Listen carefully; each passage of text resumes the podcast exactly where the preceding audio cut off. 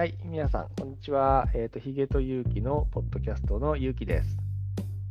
はい、ヒゲです。こんにちはど。うもどうも、こんにちは。えーっと、あれ？ヒゲさんは、週末は？トレーニングは？行くのかな？ぼちぼち。えーっと、そうですね。まあ、ちょっと明日はなんか予報が雨だっていうあ、そうだので、ね。うんうんううん。ん、ちょっと微妙ですけど、まあはい家で、あの懸垂みたいなものはしますんではいはいはい。そうですね。あの、まあ、前回ね、あの話すって言って話し損ねたスパルタンレースにね、あの我々出てるんで、あのちょっとトレーニングもしなきゃなっていう話で、えー前回しなかったスパルタンレースの話は終わりかな。早いな。うんまあ、また今度いつかで、また、あの、なんか気が向いたら話しましょう。はい。おまた大きいレース近づいてきたりとかね。あと、昔のレースの面白かった話とかね。そうですね。あの、はい面白かった話、まああるね。あるある。そうねはい。ですね。さてさて、えーっと、今日はですね、えーっと、3つまた、あの、もうこれはね、まあ、まだしばらく続けるのかな、このスタイルは。で話題を3そうですねつしてこようと。はい。はい。えっと、今日の3つはこのですね。まず、えーなんで、えーこれね、ヒゲさんがですね、なんでコーヒーの店始めたのか。それから、まあ、おそらく、えっと、僕よりも、これも、これもヒゲさんですね。高尾、高尾、あの東京の高尾ですね。僕らが住んでる。高尾おすすめの店。はい。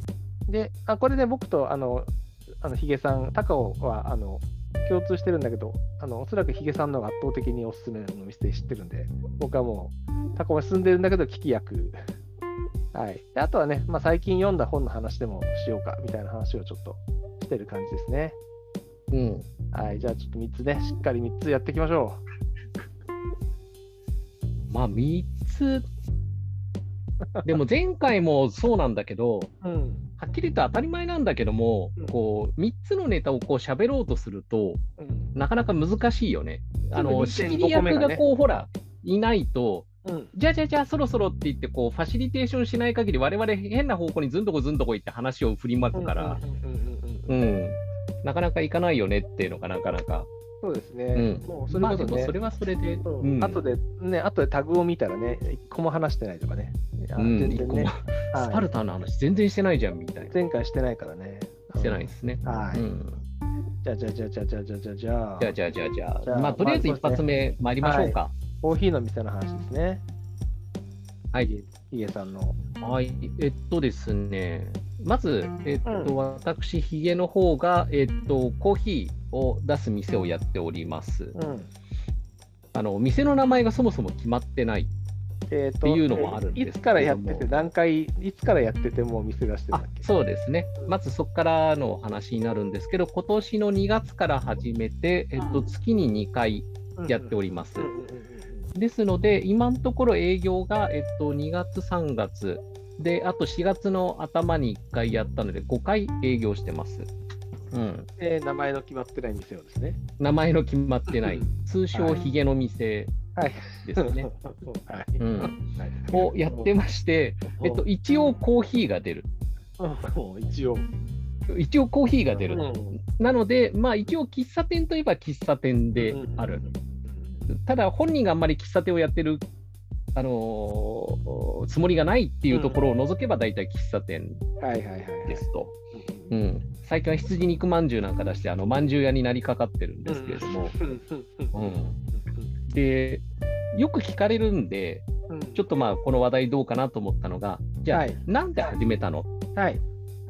うん、っていう話がありますと。はい。よくまあ喫茶店やるっていうと、うん。まあ昔から夢だったとか、はいまあね、脱サラしてどうしようかなって考えたとか、まあいろんな理由があると思うんですけども、僕の場合にはちょっとどれでもないんですね。はいはい。で、えっと、いろんなアングルというか、いろんな角度から、えっとうん全部が交差して、まあ、いわゆる今、こうなっちゃったっていううんのがあるんですけれども、はい。一番、えっと、直接的な原因になった話が、うんうんえっとですね、あの私の友人というか、うん。うんえっと、音声のスタジオを僕やってるんですけど、そこのはい。共同で、えっと、ガシャガシャといろんなことを企んでやってる人が、うんうんうんえっといて、まうんあ、あのいろいろ話をしていくんですけども、それが、えっと、去年の10月ですね。うんで、今、えっと、今年の4月で、お店が始まったのが2月なんですけれども、うんうんうん。タイムライン。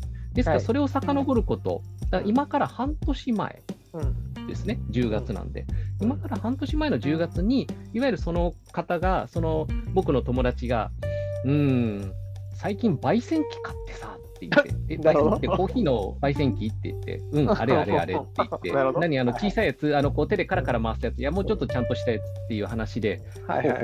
ほうほうほう。で、えっと、どうすんのっていう話を聞いたんですね。うん。そしたら、コーヒー豆を売りたいという、はいなんかこう、ふんわり爽やかな話を始めまして。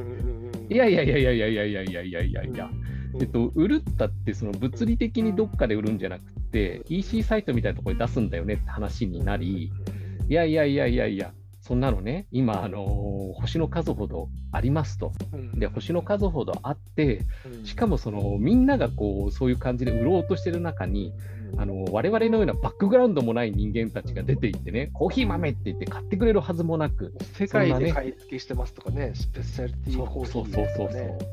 ね、ねなんかなんとかそういうの。なんか優勝してますとかね、そういうね、すごい人たちのね。そういうの1ミリもないんですよ。今までやったことありませんってんだったら、まあそれはユニークかもしれないけど、そんな看板にも何にもなれやしないので、で、えっとまあ、それのところで、まあ、それで EC サイト作って、えっとまあ、立ち上げてやるのはできると。うん。うん、ただそれは、えっと、レッドオーシャンうん。を通り越して赤のフィルムをいっぱい重ねると黒になるねって、あの赤黒くなるねってやつで、ブラックオーシャンであるのすでに。ね。はいうん、だからこれで、あのーそこのところで売るう売るというよりは、そこの流,、流流路を通って、我々が作ったコーヒー豆が出ていく未来が見えないと。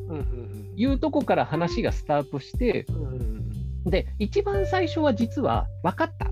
じゃあ、えっと、ま、なんかこう、売れるのを作りゃいいんだろうって話になったんですね。で、我々、そのバックボーンも何もありませんので、売れるもんってなんだってなったら、うん。いや、なんていうんですかね、まともな考え方では絶対に無理であると。ないわゆるね、この先ほどこう、ゆうきさんが言ってくれたように、うん。世界一の豆を買ってきてあるとか、うん世界一の目利きで買ってきた豆の中からね、うん。こうすごいこうパパパッと神のようなピッキングをしてうまいも豆だけをこう持ってこれるとかね、そういうのは我々も一切ないとそうそうそう、普通に考えた時の美味しくなるだろうという道に対してのものは我々一切ないと。だからそこは捨てろと。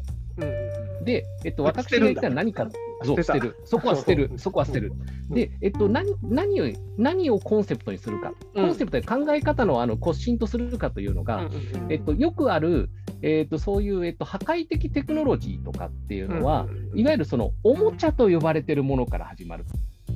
いわゆるその時のメインストリームから見たときに、あれは、あれはおもちゃですよ。うんあんなものが、えっと、まともにこう商売として成り立つはずがないしみたいな、うんいわゆるあの歯科にもかけられないもので勝負しよう。なるほど、なうるほど。ど。うせ売れい。ないんだったら、売れないなりに、あのすり寄っていくんではなく、まん。真反対の方向に行ってやれと。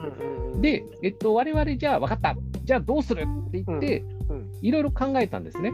で、えっと、その考えたときに、あの草津の 温泉に行って、温泉合宿になってしまったんですけれども、温泉はい、温泉使いながら。うん。うん、わーっとやって、疲れると温泉に入るっていう、なかなか素敵な、うん。あのうん合宿をえっと、やった結果、出てきたのが、チャイっていう、まあ、いわゆる、うんあの紅茶ですね、はいあの紅茶にいわゆるミルクを足していくみたいな感じの、いわゆるチャイと言われる飲み物があります。うんうんあれのコーヒー版を作ったらどうだと？なるほど。うん、どでもそれはいわゆるカフェオレじゃねえのかって話になって、いやいや、ちゃうねん、ちゃうねんと。違うっていう。だから、そうそうそう。いやいや、だからそれは、だからミルクティーであってチャイじゃないでしょって話になったんですね。いや、じゃあそれ何って話で、確かに、確かに。そこはうんそう、そこはスパイスが入るでしょ。はあ、確かに。確かに。はい。うんうんというお話になりうん、え、じゃあどうすんの？っていうところの答えは、いわゆるスパイスコーヒーを作ろうと。ああ、スパイスコーヒーって存在しないの？一般えっとですね、これ、うん存在するんです。えっと、後々ちゃんと調べると、えっうんと、あって、えっとね、トルココーヒーとかアラビアコーヒーとか言われる、結構原点としての飲み物の中に、えっと、コーヒーの中にスパイスを入れるっていうのは結構ポピュラーな方法としてあるんです。なるほど、なるほど。うんでも日本だとなんかね、見たことただないです。あそう、うん日本だとメインストリームでもなんでもなくって、あのいわゆる紅茶の中でもフレーバーティーってどっちかというと暴流なんですね、メインストリームじゃないんですよ。うんただそういう、なんていうのかな、そういういわゆる暴流の方として日本ではは確かにはあるんです。というか、まあ、歴史はもっと古くからあるんですけど、うん日本であんまりメジャーではない。ね、そうだね。うん。うん、なるほど。で、えっと、スパイスを入れればいいんじゃねえかと。うん、いう話になり、うん。で、我々2人ともですね、そんなにこうスパイスに詳しくないんで、あでもいいんじゃないのって言ってですね、これはいいね、ピンときたねって言って、ンとくる、ピンとくる。で、えっとうん、お風呂、カポーンって入って出てきて、カポーン、うん。カポーン出て、カポーン出てみたいなことやったけど、それが出てきた後に、今度はスーパーにダッシュしていってですね、はいはいはい。はい。スーパーのああののカレーコーナー的な、なね。うん調味料をですね、あの全部買ってきまして、なるほど、なるほど。うん、でひたすらにコーヒーをバーッとこう出して、で中にちょびちょびちょびちょびって入れてですね、ううんん、うん、うん、うんってこうやって飲んでですね、こういろいろ、あこれはいけるかもしんないっていうの。を、まずその第一段階として、えっと、コーヒーに何々って1種類だけ入れたものをガーッと作って、でまず選別をして、でさらにその選別したものを掛け合わせるみたいな感じのうんやつで、そのブレンドを、えーとブレンドの基礎の部分を噛み合わせて、でその後は、もういわゆるもうこれとこれとこれ入れるっていうの決まったら、あとはそのブレンドの調合比みたいなものを、こういろいろ確かめながらガーッとやるっていうのを、はいはいはい。その10月ぐらいにやりまして、で、えっと、販売し、えっと、ベースにサイトはできてるんですよ。うんで、ベースにサイトはできてて、で、ん販売しようと思った時、我々、はたと気がついたんですね。うんコーヒーって、こういうのって、なんか許可いるんじゃねえのって話にですね、うん。うん、あ売るのも？あの食品はですね、あのうん。すべからくして、まあ、いろんなどういう食品を作るかによって、こううん。例えば製造場所にちゃんと許認可が必要なものとか、あーまあ、自分たちとまあその、で製造してるっちゃ製造してるのか。そうそうそうそうそう。ブレンドだけど。うんうんっていうのが、えっと、あるんですよ。でもって、うんそういうのってどうなってんだろうって言ってですね、うん。ベースで立ち上げた後に気がつくっていうなるほど、なるほど。いいですね。いいですねそこからガーッと調べ始めて、うんで一旦下ろせ下ろせってやってですね、こはう。で、えっと、結論から言うと、うんえっとですね、コーヒーの場合には届け出でいいんですね。許可いらないんです。はいはいはい。うんあの許可いらなくって、たうん。だその届け出と、あとはそこのところにまで火元責任者みたいな感じで、うん。いわゆるあの食品衛生管理者みたいな感じのうん資格を持ってるやつがいる必要があるとか、えっとまあ、いくつかの条件があるんですけれども、うん。まあ、それがあれば良いと。で、えっと、そこまでで、えっと、10月、11月が過ぎまして、うん。で、えっと、その次に、まず、えっと、まあ、その、ね、あのー怒られそうなものは出来上がりましたと。で、怒られそうなものは出来上がったということを知ってもらうためにはどうしたらいいかの段階に入ったんですね。はい。はい。で、えっと、ここまでが第1幕。うんで、ここからが第2幕になるんだけど、うんこの話続けていいのかな？わかんない。まだ全然。ちなみにさ、この第1幕のさ、間ぐらいに、はいあの俺、試飲してるよね。うん。うんあの、でねドリップバッグあげた。そう、あれね、普通に美味しかった。うん、ありがとうございます。うん、なんかね、こういうものってジャンルあったんじゃないぐらいにのものだった。うん、うん。うん、だからそういうね、なんかそのあのマッドサイエンティスト2人がね、温泉使いながらこれブレンドしたんかいっていう背景聞いても、あれはね、すごく美味しかったですよ。ああ、うん。そうなんですよ。で、えっと、その次がどうするってやつで、うん。結局、スパイスコーヒーといっても、あ、うんスパイスコーヒーか買おうってなるわけはないんですよ。うんそうしたらですね、いくらユニークであっても手に取ってもらえないという話が出てきたんですね。はいはいはいはいはい。はい。じゃあどうするか。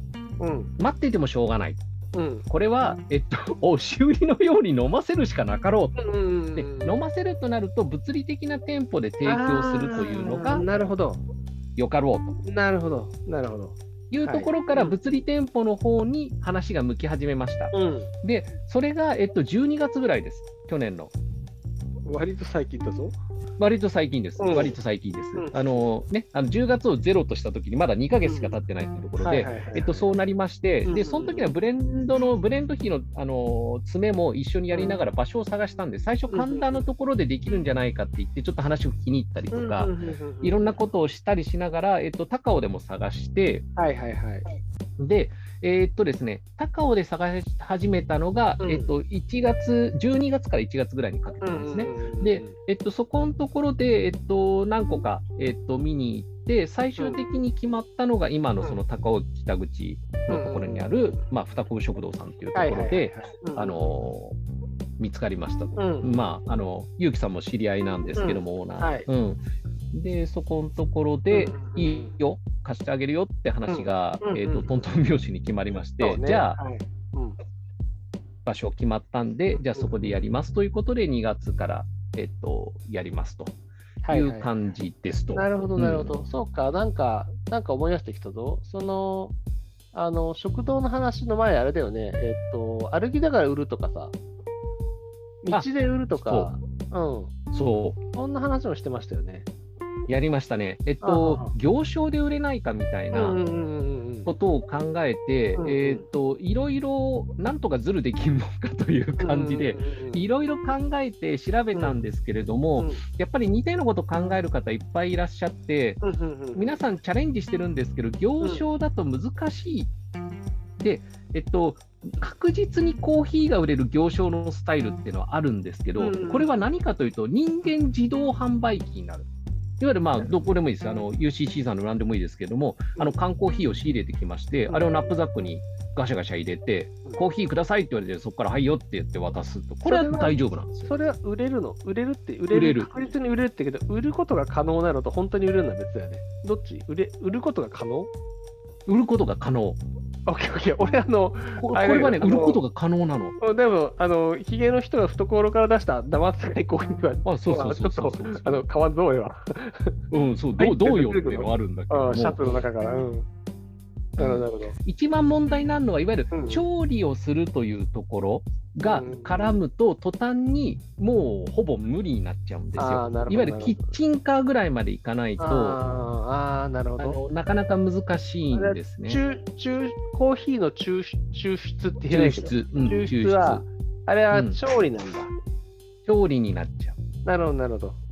うんう。ううんんいろいろグレーゾーンはあるにしろ、うんあのかなりうまくつつかないと難しい？なるほど。うんまあ、ほぼ難しいというのあが、その行商を扱う法律がものすごく昔にできていて、そういう飲料をその場で作って渡すみたいなことには対応してないんですね。なるほど、なるほど。うん薬売りであるとかっていうような感じなんですよ。はいはいはいはい。うんだから別のところで、なるほど。じゃああれか。あの、なるほどね。なるほど。じゃあレモネードは売れるんだな。まあ、でもまあ、みたいな感じか。うん別のとこでレモネードも日本だと行商で売れねえんじゃない？そこで絞ると売れないってやつだな。うんなるほど。だからあの、いわゆるその製造した箇所のところは、ちゃんとそういう許可取ってるところで、本当に完全パッキングした状態であれなばる、ほどね。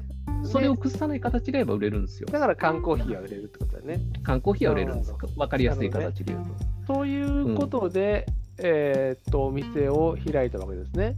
ただね、そうです。はい。ちょっと、あの、今ね、あまあ、その、OK、そのストーリーは分かった。うん、OK。ホワイがなくねえか？なぜがないんじゃないなぜ？なぜコーヒー屋？なぜ？あれ？なぜコーヒー屋の答えはさ、うん。友達が焙煎機買ったんだよああえね。っとね、あ、そうかそうか。えっと、そこは繋がってないんだけども、だから。スパイスコーヒーを、うん。えっと、出す店を作るというのが、一番最初だったんですなるほど、なよ。るほど。まあ、じゃああ、そこはやっぱドミノ倒しですね。うん。焙煎機を買う。うん。そうそう。からの。そう、だから、そこからバタバタ倒れて、今、店,、うん店ができたんだけども、今、うん4月の現在、スパイスコーヒーを出してないんですよ。出してないですよね。そうそう出してないんですよ。うんうんうん、僕はね、1回目行った時はね、あの出てるものだと思ってました。うん。うん、あのね、今ね、あの、ちょっとさっきも言ったんだけども、うん。あの、まんじゅう屋になりかかってて、まんじゅうの蒸し器でコンロが潰れてて、あの、スパイスコーヒーを置いとくガスの口がなくなっちゃったんだよね。なるほど、なるほど。うん。のなんで、これあれかな、まんじゅうについて語る回もあるのか？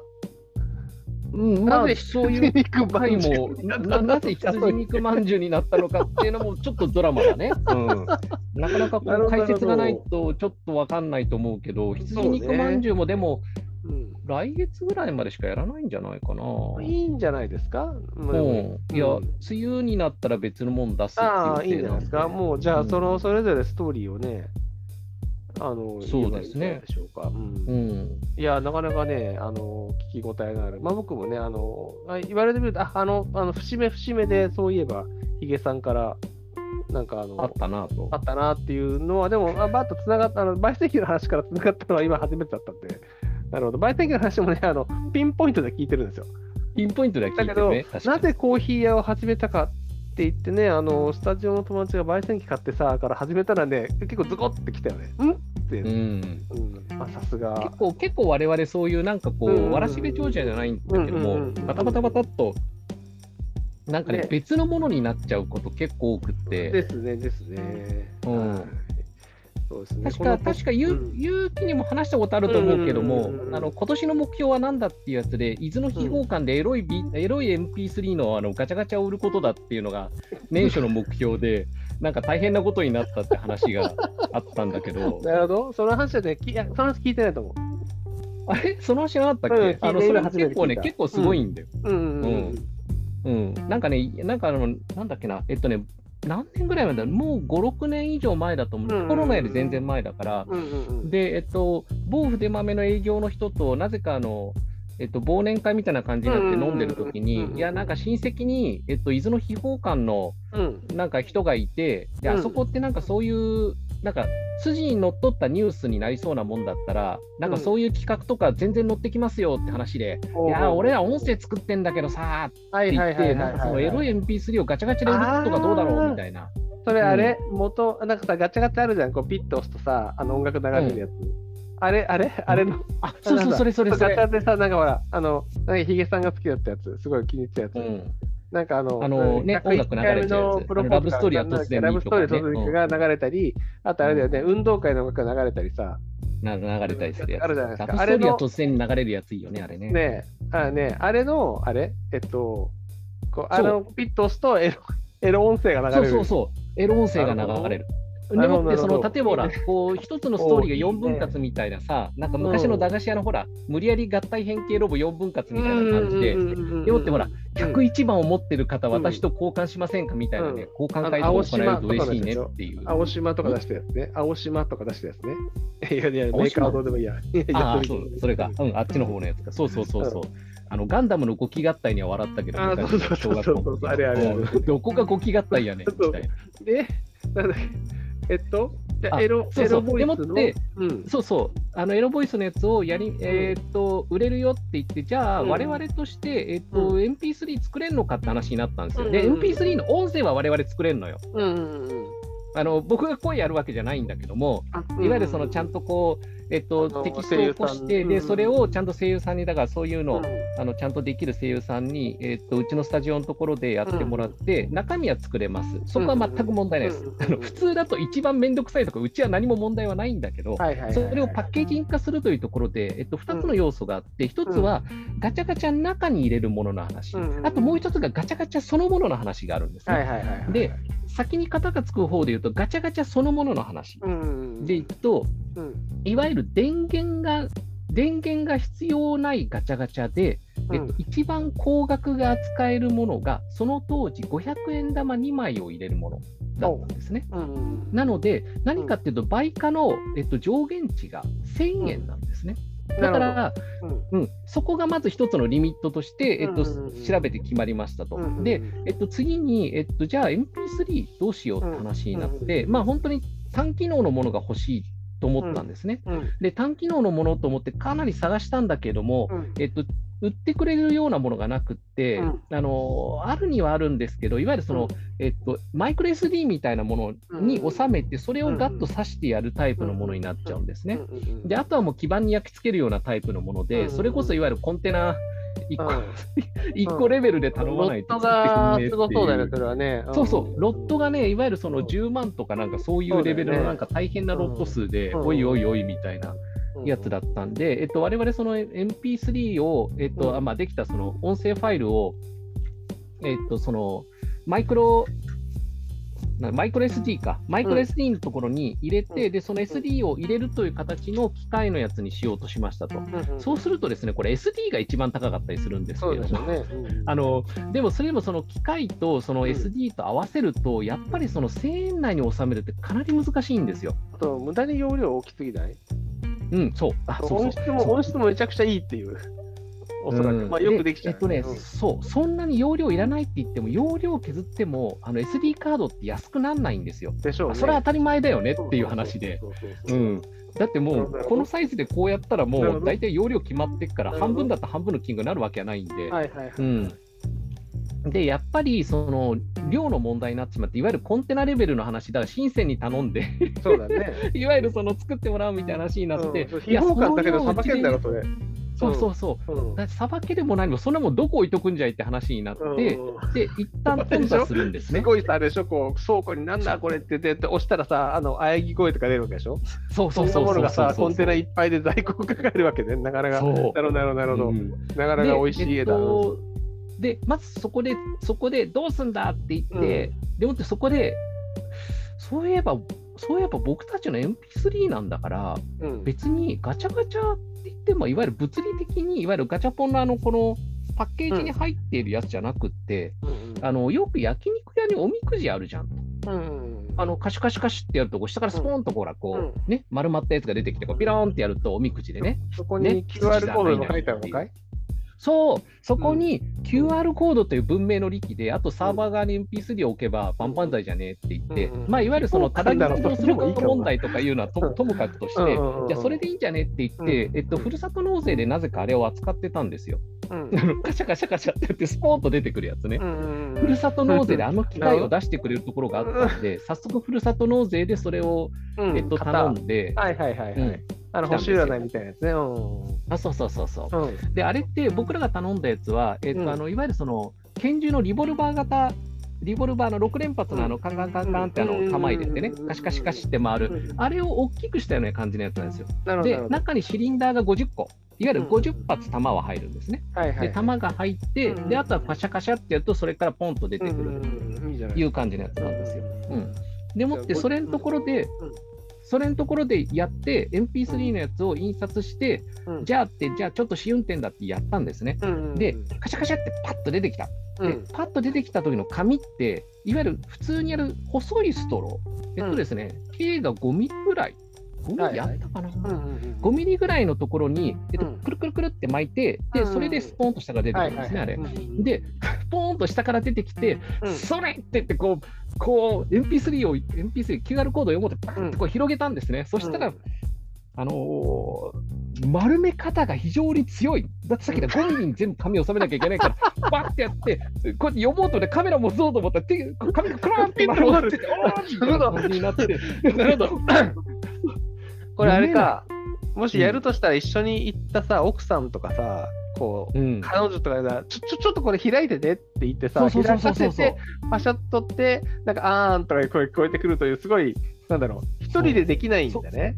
そう、一人でできない。なるほど。ね、あの逆側に丸めるとかでも、最初の丸めがきつすぎて、ななんかね、変に凸凹になっちゃうんですよ、うん、なるほど。これは気まずいことになるね。そう。でもって、うん、せっかく機械まで買ったけど、これダメだっていうか、買う前に気づけよとか言って、またそこで、どうどうするって言って、いやいやいやいやいや、そういえばカード出すってあったよなって話になって、なるほど、なるほど。昔ね、あのガシャコガシャコってあのね、こう回していくとカード出てくるドラゴンボールとかありましたけれども、あのカード出すでいいんじゃねえの、うんうんおいいね、カードダス。で、カードダスって今、実はあのインターネットにつながるかなんかで、電源がつながるのが必須なんですよ、今。なるほど、なるほど。ハードダスって。なんか集計かなんかしてるの。でも、昔のやつはあって、昔のやつは中古仕様出てるんですよ。大体ですね、このあの、あれが3台縦につながった感じのやつで12万ぐらいかな。まあ、そんぐらい中古仕様出てるんですよ。だから、まあ、その12万はともかくとして買ってきて、あのそれまず買う前に、そう、先に買うのはやめようって買わなかった。調べて、調べて、で、で、中のカードを作らなきゃいけないって話になったんですね。で、カードラスに関しては、こっちでプリントするわけにはいかないので、えっと、じゃあ、その、何種類作ってやるのかみたいなことをやって、で、発注しようと思ったら、さっきのコンテナに近い話になって、そのカードどこに置いとくんだ？その頼んで作ってもらったのはいいんだけど、段ボールでポーンと届くわけですよ。それ1箱とかじゃないですよ。はいはいはい10箱以上届くわけですよ。何万枚っていうレベルなんで。ロットそうそうそう。ロット問題で、でもって、えさすがにスタジオがそれで埋まるのは切ねえなって話になって、なるほど。どうしようって言って、一旦あじゃあもうやめだやめだ、もうちょっとっていうのが、えっと、6月ぐらいだったんですよ。で、6月ぐらいで、うんで、えっと、年初に立てたやつに到達できずに、うんうんああ、やめだやめだって言ったところに、えっと、起こったのが何かっていうと、うんうんなんかコミケ受かったんだけどって、うち音声スタジオなんで、コミケに申し込ん でるほど。なるほど。コミケに受かったんだけど、出すもん何も作ってねえじゃんって話になって、うんやっべえな、なんか作っねえとなっていって、で、そこのところで目に入ったのがさっきのカードだ試作品、試作品だから僕ら自分たちで作ってたんですね。これ使えねえのかなと、要するに音声を再生できるためのホームページみたいな、再生ページみたいなのと、QR コード等をハック、仕組みそのものは作ったと。で、ここから何ができたかっていうと、あと声優さん向けのサンプルボイスを、配るための名刺カードなるほど。として使ってもらうと。はいはいはい、サンプルボイスって意外と聞いてもらう方法が難しくって、うん。昔だったらテープとか CD、今でも YouTube とかでやると思うんですけども、えっとですね、あのやっぱり、えー、とアピールしたい、例えば、えーと、アニメみたいなのも以外にも、テレビ番組でナレーションがあったりとか、スタジオの音声みたいなのとか、こういうのに合う音声とか、喋り方って違うんですね。だからそういうの探してるんですって言ったときに、これをって言って、頭出しを出させるためには、やっぱり YouTube とかみたいに、コンテンツがあるだけじゃダメなんですね。うん。的確にこの人に向けて、ここから聞いてくれって頭出しをしなければいけないんですね。で、そのために有効なものがなかなかなかったんですね。なるほど、なるほど。うん、うん。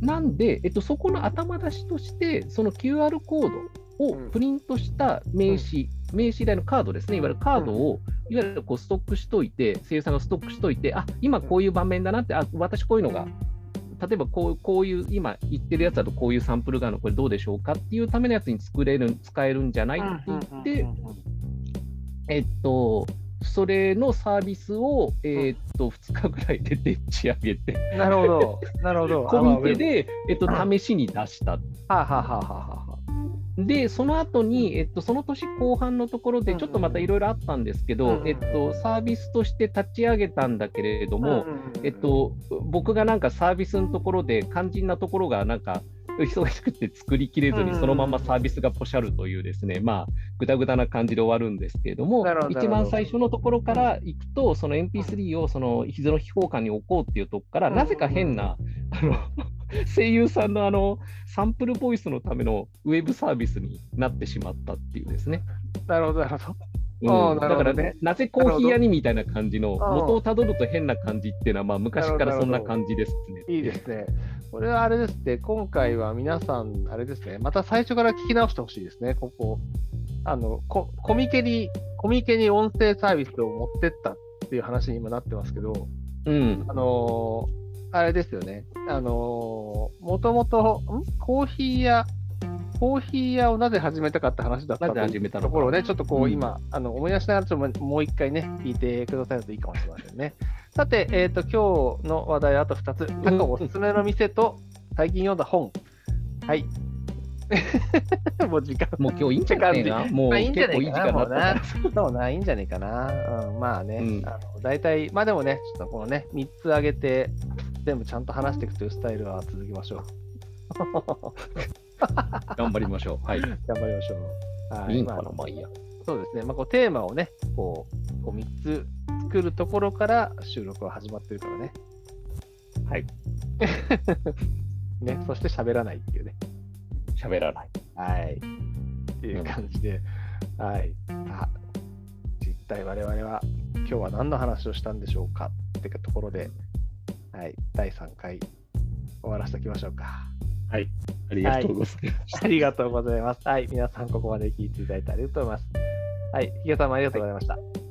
はい。はい、じゃあ、ではまた次回ということで。ではでは。はい。では。